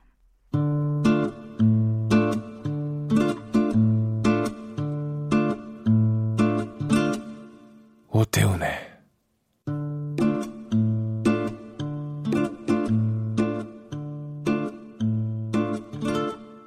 시사본부 네, 1시 29분 지나고 있습니다. 한 주간에 가장 눈에 띄는 정치권 소식을 속 시원한 평론과 함께 들어보는 시간 정가 이슈. 오늘은 아, 김민전 경희대 교수와 함께 하겠습니다. 어서 오세요. 아, 네, 안녕하십니까? 예. 오랜만에 봬요. 네, 그렇습니다. 청취자 여러분께 인사 말씀 좀 네, 안녕하세요. 어, 그야말로 벚꽃 엔딩 with rain인 상황인데요. 행복한 하루 되시기 바랍니다. 예. 자, 주간 정치평론 정가 이슈 아, 구체적으로 좀 들어가 보겠습니다. 진통 끝에 문재인 정부 2기 내각이 출발을 했습니다. 하지만 갈 길은 험난해 보이고요. 특히 박영선, 김현철 장관에 대한 임명 후폭풍이 거셉니다. 자유한국당은 여기에 대해서 반대하는 의미로 청와대 앞에 가서 긴급 의총을 열었어요. 어떻게 보셨어요? 네, 그렇습니다. 어, 그동안에 자유한국당과 더불어서 바른미래당의 경우에는 박영선 그리고 김현철 두 후보는 안 되겠다라고 음. 하는 의사를 굉장히 강하게 피력한 바 있고요. 여기에 대해서 문재인 대통령이 결국 임명장을 수여했기 때문에 에, 자유한국당은 청와대 앞에서 의총을 통해서 이 조국 민정수석과 조 조현옥 인사수석을 사퇴해야 된다라고 네. 하는 주장을 했습니다. 어. 제1야당이 청와대 앞에 가서 의총하는 건 어떻게 평가하세요? 네, 뭐 그런 적이 사실 없지 않습니다. 어, 대통령과 만나자라고 가서 뭐 그 면담 신청을 한 대표도 있고요. 음. 어, 각 당이 그 동안에 역대로 본다라고 하면 뭐 없는 일은 아니다 이렇게 네. 얘기할 수 있을 겁니다. 어, 사실 그 인사 문제는 저는 뭐 보수건 진보건 할 거 없이 역대 정부가 모두 저는 비슷하다라고 생각하는데요. 음. 역대 정부가 항상 주장해 해 왔던 것은 어, 결국 이 인사권은 대통령의 권한이다 이런 네. 주장들을 해왔고요. 어, 국민의 눈높이에 못 미치는 인사에 대해서도 임명장을 강행하는 일들이 그 동안에 있어 왔습니다. 음. 저는 이 문제를 좀 근본적으로 해결하고자 한다라고 한다면 예. 어, 개헌 당시에 개헌을 하게 된다라고 하면 이 의회에 국회에 인준권을 줘야 이 문제가 근본적으로 좀 해결되지 않을까 어. 이렇게 생각합니다. 지금 현재는 국회가 인준권이 없으면서 청문회만 하고 있기 때문에 네. 대통령과 또 정부 여당 입장에서는 항상 국회의 권한이 아니다 이렇게 생각하고 이건 대통령이 할 수 있는 권한이다 이렇게 생각하는 경향이 있고요. 음. 그러나 국민의 눈높이로서 본다라고 하면 아니 못 미치는데 왜 임명을 하느냐 이 뭐 이런 생각을 하는 경향이 있어서 이걸 좀 제도적으로 해결한다라고 하면 어 결국 어 헌법에 인준권을 국회가 가지는 것으로 좀 처방을 해야 이 문제가 근본적으로 해결되지 않을까 네. 하는 생각을 합니다. 사실 미국 대통령과 우리 대통령을 좀 비교해 보면요. 예. 미국 대통령의 경우에는 인사권을 대통령이 가지고 있지 않아요. 어. 거의 대통령이 지명하는 거의 모든 인사에 대해서 의회가 인준권을 가지고 있기 때문에 음. 사실상 인사권을 의회와 대통령이 나누어 가지는 것이다 이렇게 볼 수 있고요. 네. 그런 면에서 본다라고 하면 우리 대통령은 미국 대통령에 비해서 너무 강한 권한을 가지고 있다. 음. 그렇게 볼 수 있습니다. 네. 하필 또 지금이 그 4월 임시국회 기간이지 않습니까? 네, 그렇습니다. 또 여기서 처리해야 될 국회에서 처리해야 될 내용들이 너무나 많고 산적해 있는데 이 상황에서 야당 쪽에서는 뭐 대통령의 사과라든가 특히 이제 조국 수석의 사퇴 같은 것들 요구하고 있고 바른미래당도 지금 그 부분에 대해서 좀 지적을 하고 있는데 국회를 좀 풀기 위해서 뭐 청와대에서 일정 정도의 응답은 필요하다고 판단하세요?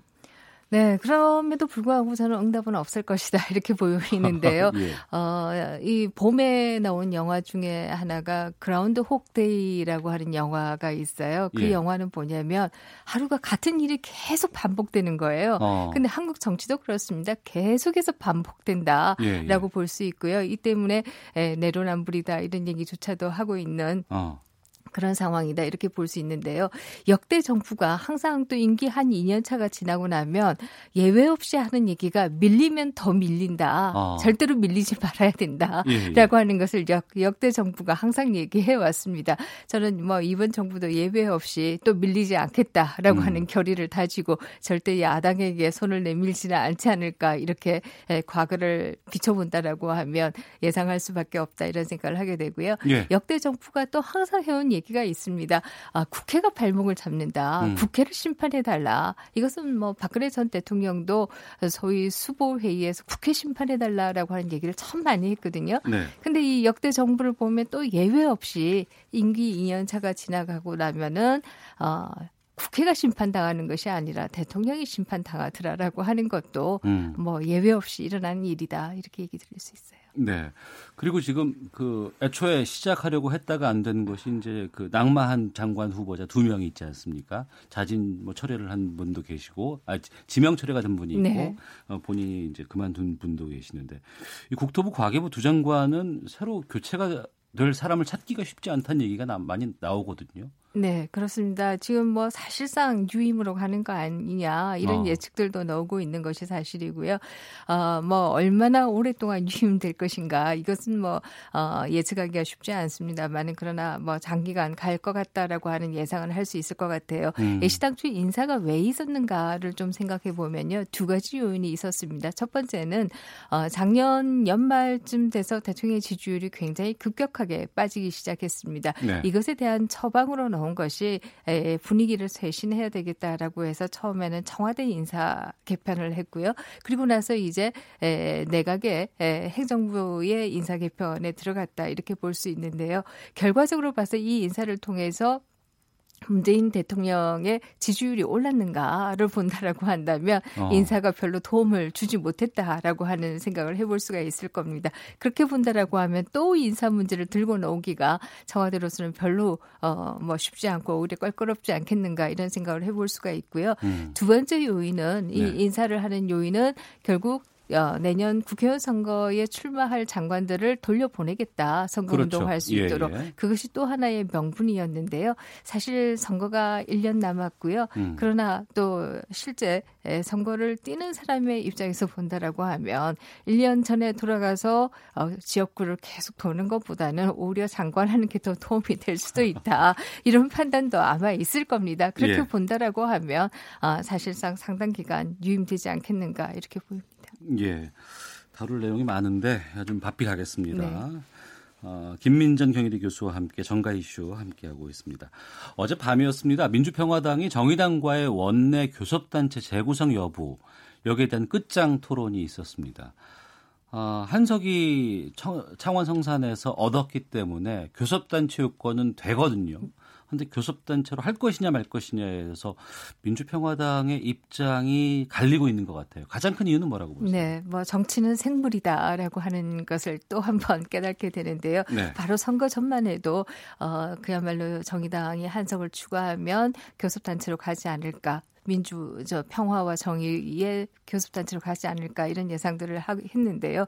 선거가 끝나자말자 민주평화당의 생각은 조금 더 복잡해졌다 이렇게 볼 수 있고요. 음. 어, 사실 교섭단체가 되면 좋은 점이 굉장히 많이 있습니다. 그렇죠. 국고보조 배분에 있어서도 이 배분 포뮬라가 교섭단체에 유리하기 때문에 좋고요. 어, 또 원내 어젠다 설정하는데도 참여할 수 있어서 좋고요. 또 원내에서 여러 가지 정치적인 자원을 배분하는데도 굉장히 도움이 되고요. 그럼에도 불구하고 선거 전략을 좀 생각해 본다라고 하면요. 어. 어, 지금 민주평화당으로서는 굉장히 4.3 재보선이 희망적인 사인을 줬습니다. 예. 전주에서 기초의원 그렇죠. 당선이 예, 예. 예, 되었고요. 이것은 다시 말한다라고 하면은 어. 호남에서 성산이 있겠다라고 하는 계산이 내년 나오기, 4월 총선에 네 그렇습니다. 나오기 시작했고요. 그러면 내년 4월에 어떤 노선에서 뛰겠는가를 본다라고 하면 현 정부보다는 보수적인 노선에서 뛸 것이고 그 음. 보수적인 노선이라고 하는 것은 외교 정책에 있어서는 동의를 하지만 네. 경제에 있어서는 너무 어뭐 최저임금이라든지 또 52시간제라든지 이런 거 동의하지 않는다라고 음. 하는 훨씬 보수적인 노선에서 뛸 것이라고 아마 예상하기 시작했을 겁니다. 네. 그렇게 본다라고 하면 정의당과의 에, 교섭단체 구성이 별로 도움이 안 된다 이렇게 어, 볼수 당장 있겠죠. 앞에 있는 것보다는 네 그렇습니다. 또 하나 또 하나 계산이 들어오는 변수가 있지요. 그것은 바로 어, 호남에서 민주평화당이 선전하기 시작했다라고 하는 것은 어, 바른미래당에 가 있는 호남 의원들도 다시 생각할 수 있는 여지를 만들었다. 과거 국민대당 출신. 네, 그렇습니다. 그래서 이 호남 의원들의 경우에는 결국 어, 내년 지방 아, 내년 국회의원 선거에서도 호남에서의 야당으로 뛰는 것이 더 바람직하겠다라고 하는 생각을 하게 되고요. 그렇다라고 한다면 어, 민평당과 어, 호남 바른미래당의 호남 의원들 간의 에, 재결합 네. 이런 것들을 이제 계산하기 시작했다. 그. 계산에 의미 있는 것이 손학규 대표의 거치가 아닌가 싶거든요. 네. 지금 바른정당 출신의 바른미래당 의원들은 손학규 대표를 떠나라. 뭐 그 지금 대표직을 놔라 이렇게까지 주장하고 있는데 뭐 그것이 현실화될 가능성도 있다고 보십니까? 네, 바른미래당의 입장에서 본다라고 하면 손학규 대표의 노선을 좀 생각해 볼 수가 있는데요. 네. 손학규 대표가 본인이 연찬회에서 뭐라고 했냐면 바로 나는 어, 경제는 보수지만 대북 정책은 진보다라고 음. 얘기를 했어요. 그래서 이게 바로 가장 좋은 노선이다 이런 주장을 한 바가 있는데요. 이게 지금 호남 의원들이 가지고 있는 노선과 굉장히 정치 노선에서 비슷하다 이렇게 얘기할 수 있고요. 네. 어, 이 노선을 계속 따라왔기 때문에 에, 경제 문제에 있어서는 이 정부에 대한 비판들을 했습니다만은 어, 북한 문제에 있어서는 어, 손학규 대표가 오히려 치어리더 역할을 했. 했지요. 음. 이 손학규 대표가 치어리더를 역할을 했기 때문에 바른미래당의 보수 의원들이 보게 되면은 굉장히 동의하기 어려운 부분이 굉장히 많은 겁니다. 네. 여기서부터 이제 갈등은 시작되었다라고 볼 수 있고요. 음. 어, 그러나 제4.3 재보선에서 어쨌든 좋지 못한 성과가 나왔기 때문에 이제 책임져라라고 하는 것이 바로 노선의 싸움도 거기에 들어가 있다 이렇게 볼 수 있을 겁니다. 네. 이제 뭐 여의도는 총선 체제로 지금 들어갔다고 생각이 듭니다. 바른미래당이 계속 존재할지에 대한 좀 어, 궁금증도 들고 또 한편으로는 말씀하신 것처럼 이전에 국민의당 출신의 바른미래당의 의원들이 민주평화당과 함께 연합 체계를 구성할 수 있는 가능성이 있다 그러면 안철수 전 대표가 어떻게 거취를 표명할 것인가 이것도 되게 중요할 것 같거든요. 네, 아마 본인도 굉장히 마음이 복잡하지 않을까 하는 생각을 합니다. 예. 아, 뭐 여러 가지 생각을 하지 않을까 하는 생각을 하는데요. 그 중에 하나는 어, 본인이 들어오는 경우에 있어서 과연 바른미래당에 있어서의 분란을 막을 수 있을 것인가라고 어. 하는 생각 도 있을 것이고요. 어, 만약에 막지 못한다라고 하면 어떻게 해야 되는가. 아마 이런 계산들도 또 어, 하고 있지 않을까 이런 생각을 하게 되는데요.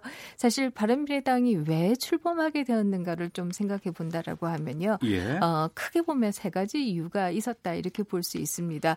어, 국민의당이 지역 정당의 성격을 뛰어나지 못했기 때문에 음. 이 지역 정당에서 벗어나서 전국 정당으로 가겠다라고 하는 소위 지역 구도를 벗어나겠다라고 하는 것이 하나 있었다 이렇게 볼 수 있고요. 두 번째는 결국 박지원 의원 등이 에, 지금 현재 정부에 대해서 전폭적인 지지를 임기 초에는 지금은 또 조금 바뀌었습니다만 보냈던 것과 달리 이 특히 대북 정책에 있어서는 동의하지 않는다라고 하는 게 에, 바른미래당을 만든 또 하나의 이유였다 이렇게 생각을 하고 있습니다. 네. 그렇게 본다라고 하면 지금도 그 문제는 아마 동시에 가지고 있을 것이다 이런 생각을 하게 되고요. 소위 국민의당계에서도 대북 정책에 있어서는 호남 의원들과 비호남 의원들 간에 있어서 있어서의 혹은 호남 의원들과 또 지지자들 간에 있어서의 차이가 상당히 있을 것이다 이런 생각이 들고 예. 이런 가운데 과연 어느 입장에 어떻게 서야 되느냐라고 하는 어, 굉장히 큰 난제를 가지고 있다 이렇게 볼 수 있겠죠.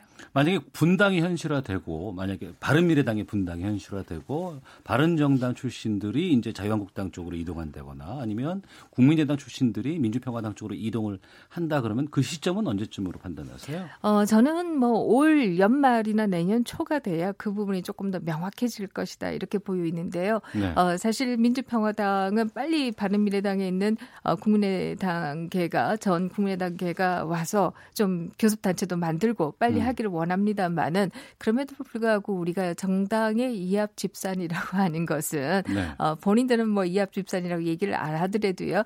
어, 그냥 객관적인 입장에서 이합 집산이라고 표현을 한다라고 하면 음. 이것은 일반적으로 선거가 있기 한 서너 달 전에 일어나는 경향이 있습니다. 왜냐라고 네. 하면 미리 이루어지는 경우에 있어서는 또 선거 이후도 뭐 점점 시간이 가면서 어떤 변수가 발생할지 알 수 없기 때문에 어. 선거가 임박해서 정당의 이합 추산이 일어나는 것도 우리가 흔히 봐왔던 장면들이다. 예. 이렇게 본다라고 하면 저는 그 규칙에서 별로 벗어나지 않지 않을까 이런 어. 생각을 합니다. 예. 유승민 의원이 뭐 어느 학교 가서 이제 그런 얘기를 했다고 있다고 해 바른미래당의 분당은 없을 것이다. 바른미래당은 지속적으로 쭉 갈 것이다라고 얘기해 주셨는데 그 부분이 현재로서는 그렇게 얘기를 할 수밖에 없는 상황이 아닌가 싶은 생각이 들고 제일 처음에 말씀하셨던 정치는 생물이다가 여기서 또 검증이 되는 건 아닌가 생각이 들었습니다. 자 오늘 주간 정가 이슈 경희대학교 김민전 교수와 함께했습니다. 말씀 고맙습니다. 네, 고맙습니다. 오태훈의 시사본부는 여러분의 소중한 의견을 기다립니다. 짧은 문자 50원, 긴 문자 100원의 정보 이용료가 되는 샵 9730, 우물정 9730번으로 문자 보내주십시오. KBS 라디오 앱 콩은 무료입니다. KBS 라디오 오태훈의 시사본부. 지금 여러분은 대한민국 라디오 유일의 점심 시사 프로그램을 듣고 계십니다. 정치, 경제, 사회, 문화 모든 다방면의 중요한 부분은 다 이분과 함께 얘기를 하고 있습니다. 김성환의 뉴스 소다 시사평론가 김성환 씨와 함께 말씀 나누겠습니다. 어서 오십시오. 네, 안녕하세요.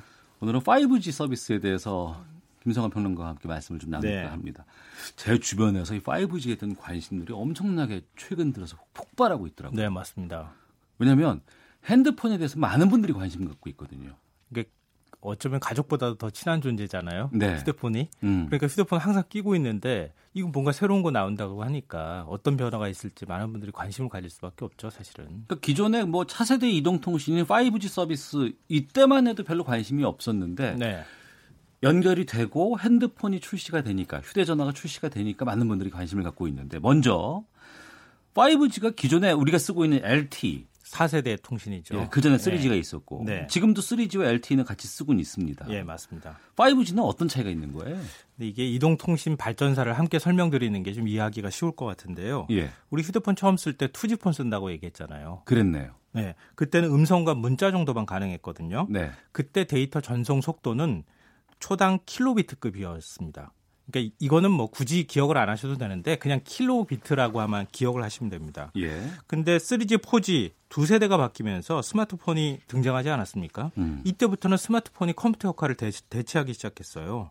근데 지금도 기억 기억나는 아마 문구가 있으실 텐데 4G가 등장하면서 MP3 음악 파일 100곡을 2.4초에 다운로드 받을 수 있다. 어. 그러니까 굉장히 데이터 그 전송 속도가 빨라졌다는 거죠. 네. 이때부터 휴대폰으로 인터넷도 하고 영화도 보고 쇼핑도 하는 시대가 열렸거든요. 음. 근데 이럴 수 있었던 데에는 데이터 전송 속도가 네. 기가비트급으로 발전됐기 때문이었습니다. 어, 그래서 우리가 지금 LTE 폰으로는 영상 보는데 아무런 음, 아무런 지장이 네, 없죠. 지장이 없잖아요. 그러니까 2세대 2G 시대에 비교했을 때 그때 어, 4G까지 왔을 때 한 만 배 정도 속도가 빨라졌다고 생각하시면 돼요. 한만 배만 기억하시면 되고요. 그러면 5G는 어떻게 차이가 있느냐? 예. 최소 거기에서 70배 이상 더 빨라졌다. 4G보다? 예. 더 빠른 좀 최대로 말하면 한 250배 더 빨라졌다. 네. 이렇게 생각하시면 돼요. 어. 그러니까 1기가바이트 영화 한 편을 네. 10초 안에 내려받을 수 있다. 그 정도로 빨라진 시대가 왔다고 생각하시면 될 겁니다. 그건 그렇게까지 빠를 필요가 있을까요? 그러니까요. 사실 일반적인 경우에는 그렇게 필요는 없어요. 예. 뭐 솔직하게 말씀드리면요. 어. 근데 시대 변화가 앞으로 그런 휴대폰을 안 쓰면 안 안 쓸 수 없도록 만드는 시대가 올 거라는 거예요. 음. 그러니까 예전에 우리 컴퓨터 쓰면은 굉장히 적은 용량으로도 충분히 컴퓨터를 쓸 수 있었잖아요. 그랬네요. 근데 요즘에는 못 쓰잖아요. 예, 예. 근데 휴대폰도 마찬가지입니다. 투지폰 어. 가지고 스마트폰 역할 못 하잖아요. 네. 그랑 똑같은 거예요. 음. 세상이 먼저 바뀌기 때문에 안 바뀔래 안 바뀔 수가 없다는 건데요. 네. 그러니까 전송 속도가 빠르다고 하는 점은 우리 이제 평창 동계올림픽 때 생각하시면 돼요.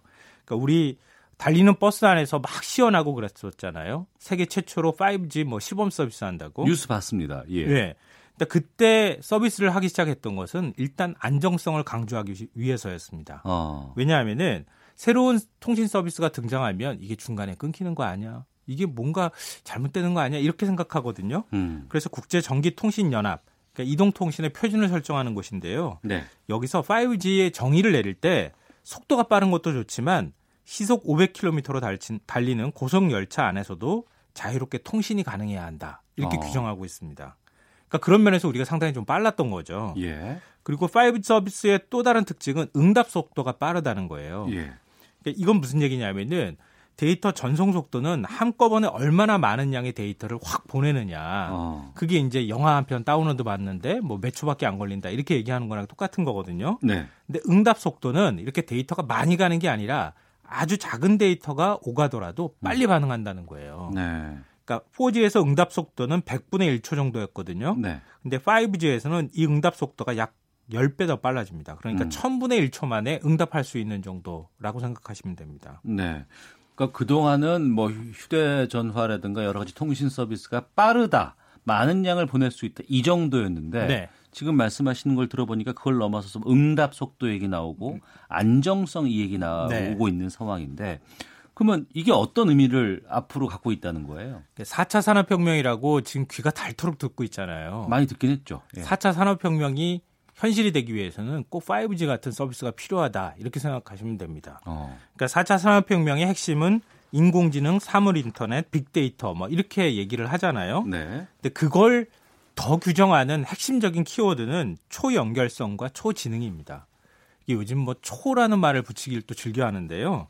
쉽게 설명드리면은 사물이 똑똑해지고 서로 대화하는 시대가 온다 이런 얘기입니다. 음. 그러니까 그 사물이 서로 데이터만 주고받느냐 이제 이런 뜻이 아니고요. 네. 전자기기든 자동차든 로봇이든 기기별로 인공지능도 갖고 있다는 얘기입니다. 알파고? 예, 알파고 같이 예, 이세돌 이긴 것처럼. 예, 예. 그게 굉장히 많은 네트워크를 만들어서 스스로 학습하는 능력을 가지고 있잖아요. 예. 그래서 우리가 인공지능이라고 했고 음. 또 바둑에서 이세돌 구단을 이기는 그런 이제 성과를 내기도 했는데요.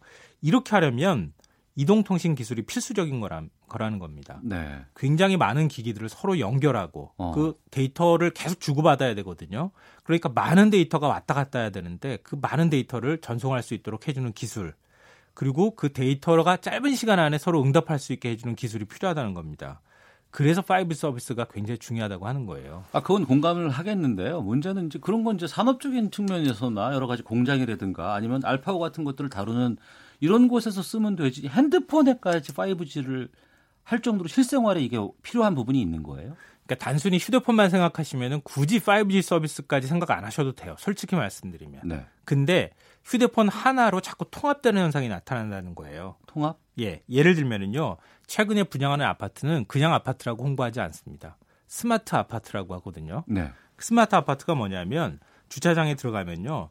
차 번호를 자동으로 인식해서 알아서 조명 켜주고 어. 열쇠가 없어도 자동으로 집 문이 열리고. 아 그런 집이 있어요? 네. 어. 그리고 휴대폰 요즘 스마트 키라고 해가지고 휴대폰에 키가 자동차 키가 들어가기도 하잖아요. 아 선전에 나오더라고요. 네, 네. 요즘 신형 자동차에는 예, 그냥 예. 휴대폰 되면 차 문이 열리잖아요. 음. 다른 사람한테 키도 보내줄 수도 있고요. 네. 아침에 일어나면 자동으로 조명 켜주고 출근 후에는 낯선 사람의 움직임이 감지되면 휴대폰으로 영상, 영상을 전송해주고 음. 자꾸 휴대폰으로 통합되는 현상이 나타난다는 거예요. 네. 그러니까 우리가 지금까지 썼던 휴대폰의 기능이 굉장히 확장된다고 생각하시면 됩니다. 어. 그리고 기기가 서로 대화를 한다. 뭔 기기가 대화를 해? 이렇게 생각하실 텐데요. 예. 10년 내에는 집 풍경이 달라질 겁니다. 어. 예를 들면요. 에어컨, 공기정화기, 세탁기, 냉장고 지금은 다 리모컨으로 켜주거나 해야 되잖아요. 리모컨 엄청 많아요 집에. 네, 저도 많아요. 예, 한 바구니예요. 예. 예. 근데 이거 다 필요 없어질 수도 있다는 겁니다. 휴대전화로 핸드폰으로 다 모든 걸 통합해서 할 수 있고. 네. 어. 예를 들면은 비가 온다. 예. 그러면은 어뭐 누가 지시를 내리든 건조기가 아 비가 오네 더 뽀송뽀송하게 빨래를 말려줘야겠네 어. 그러면은 가습기가 그러는 거죠 어 습기 제거 해줘야겠네 아, 지들끼리 얘기도 해요 네, 자기들끼리 더 한다는 거예요 어 그러니까 서로 간에 인공지능을 갖고 네. 그 기기들 간에 서로 간에 무선으로 네트워크로 연결되고 음. 그것도 일정하게 서버로 연결되면은 이런 현상들이 나타날 수 있다는 거예요. 예. 청취자께서 의견 보내주고 계시는데요. 이중우님 정리하면 5G는 빠르고 지연이 없다. 4차 산업혁명에 꼭 필요하다. 그런데 망을 깔아야 한다. 근데 돈이 없으니까 휴대폰으로 돈을 모아서 망을 깔겠다 이건가요? 라고 의견도 주셨고 0550님 김성환 MC님, 통신회사 광고하는 거 보면 5G 휴대폰 5만 원에 데이터 무제한이라고 하던데 사실인가요? 라는 의견을 보내주고 계시는데. 아, 이 질문에 제가 대답을 해드려야 될 것 같아요. 아, 5만 원의 무제한은 없습니다. 아, 그래요? 네, 최소 요즘에 나오는 건 12만 원, 13만 원 정도 돼야 무제한이라고 얘기하고요. 어. 이것도 무늬만 무제한이라는 것 때문에 지금 논란이 되고 있습니다. 네. 좀 이따 또 다시 말씀드릴게요. 예. 근데 우리나라가 이번에 갑자기 뭐 밤 11시에 긴급 개통을 해가지고 뭐 세계 최초다 이런 얘기를 네. 하고 하는데 정작 5G가 개통이 됐지만 끊기거나 품질에 문제가 있다 이런 지적도 많이 나오고 있거든요. 네. 사실은 새로운 서비스가 나올 때마다 이제 단골로 나왔던 논란 중에 하나인데요. 우리 4G 서비스 나올 때도 비슷했어요.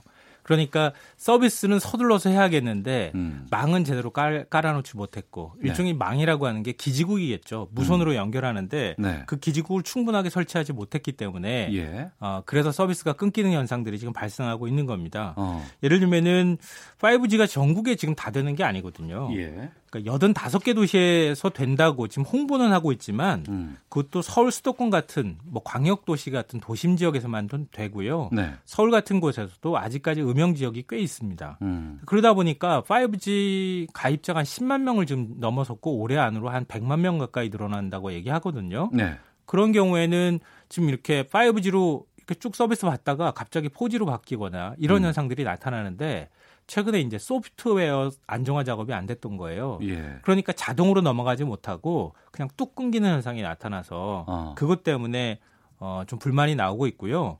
또 기지국을 5G 같은 경우에는 기존의 4G보다 훨씬 더 촘촘하게 설치해야 돼요. 예. 왜냐하면은 5G가 사용하는 주파수가 3.5GHz로 굉장히 높은 대역이거든요. 어. 이런 경우에는 주파수가 높으면 장애물을 피해가는 피해가는 능력이 떨어집니다. 그럼 기지국을 굉장히 많이 만들어야 되는데 아직 음. 거기까지 못 갔다는 거예요. 뭐 다 좋은데 문제는 돈이거든요. 이 비용이 그러니까 4G로 써도 큰 문제가 없는데 5G로 올라가게 되면 통신비 더 내야 되는 거 아니에요? 휴대폰 값 말고 음, 네. 네, 평소에 통신비가 더 늘어나는 건 아닌가 우려가 있습니다. 그러니까 이것도 역시 단골면 논란 중에 하나인데요. 예. 우리가 2G에서 3G, 3G에서 4G 바뀔 때마다 이런 논란이 계속 있었거든요. 예. 가만 생각해 보시면 통신 요금은 끊임없이 올라왔습니다. 아, 그렇네. 예, 왜냐하면은 통신회사들이 이렇게 새롭게 기지국 설치하거나 이러면 시설 투자비가 들어가잖아요. 네. 그걸 요금에다가 포함시켜서 지금 부과하는 거죠. 예. 그러다 보니까 지금 5G 같은 경우에는 LT는 현행 최저 요금이 한 3만 원대 정도 가까이 되거든요. 예, 예. 물론 이제 더 낮춰 가지고 하는 경우는 아주 특별한 경우도 있지만 낮춘 거였어요 예. 지금. 예. 근데 5G 요금은 5만 5천 원대부터 시작합니다. 아 최저가. 예. 예. 근데 이거는 사실은 5G 서비스를 제대로 이용한다고 하기가 어려워요. 지금 상황은 그렇죠. 솔직히. 네. 뭐 지역에서는 또 안 된다면서요. 5G 서비스를 제대로 이용하려면 요즘 뭐 증강현실, 가상현실 얘기하는 것처럼 굉장히 많은 데이터들이 왔다 갔다 해야 되는데 네. 그렇게 하기에는 5만 5천 원 가지고 턱도 없는 얘기고요. 음. 그래서 이제 무제한 요금제라고 내놓고 있는데 네. KT 같은 경우에 하루 53기가를 초과해서 사용하면 이틀 연속으로 사용하면 음. 속도를 아예 제한을 해버리거나 가입을 네. 해지할 수 있다 이런 약관을 또 만들어서 논란이 됐는데요. 이게 논란이 되니까 KT가 이 약관을 삭제하기로 했습니다. 음. 다른 통신사들도 비슷한 LG U 플러스 같은 경우에도 비슷한 게 있는데 아직 적용할 뜻은 없다고 얘기하고 있고요. 네. SK 같은 경우에는 현재 프로모션을 진행하고 있어요. 다 풀어놓고 무제한하겠다 이렇게 하고 있는데 이 프로모션이 끝나면 어떤 또 제한이 걸릴지는 모르는 상황입니다. 예. 567을 1번 쓰시는 분께서 속도는 빠르지만 아직 지하, 실내 같은 경우에 안 되는 경우도 많네요. 라고 의견 보내주셨는데, 어, 저도 이 질문 참 많이 받는데 다시 한번 여쭤볼게요. 5G 폰 지금 살까요? 아니면 좀 더 기다릴까요? 그 자신의 사용 패턴을 잘 고려해 보시고 결정하시면 좋겠어요. 예, 예. 근데 휴대전화 사용 기간이 다 돼서 지금 바꿔야 된다. 아. 그러면은 저는 5G 휴대폰으로 바꾸는 것도 방법이 될 거라고 봅니다. 아, 관심이 좀 돼. 예, 왜냐하면 보통 휴대전화 그 사용 기간이 음. 한 평균 2년 7개월 정도 되거든요. 조금씩 네, 네, 늘어나서. 음. 그러니까 그 기간 안에는 다 서비스가 안정화될 거라는 거죠. 네. 그런데 나는 뭐 굳이 그렇게 빠른 거 현재로서는 없고 음. 뭐 우리 집 냉장고하고 세탁기가 대화하는 시대까지는 난 기대하지 않아. 그러면은 네. 그냥 포지폰 쓰셔도 됩니다. 음, 알겠습니다. 자, 시사평론가 김성환 씨와 함께했습니다. 말씀 고맙습니다. 네, 고맙습니다. 예. 오태훈의 시사본부 여기서 인사를 드리겠습니다. 내일 12시 20분에 다시 찾아오겠습니다. 내일 뵙겠습니다. 안녕히 계십시오.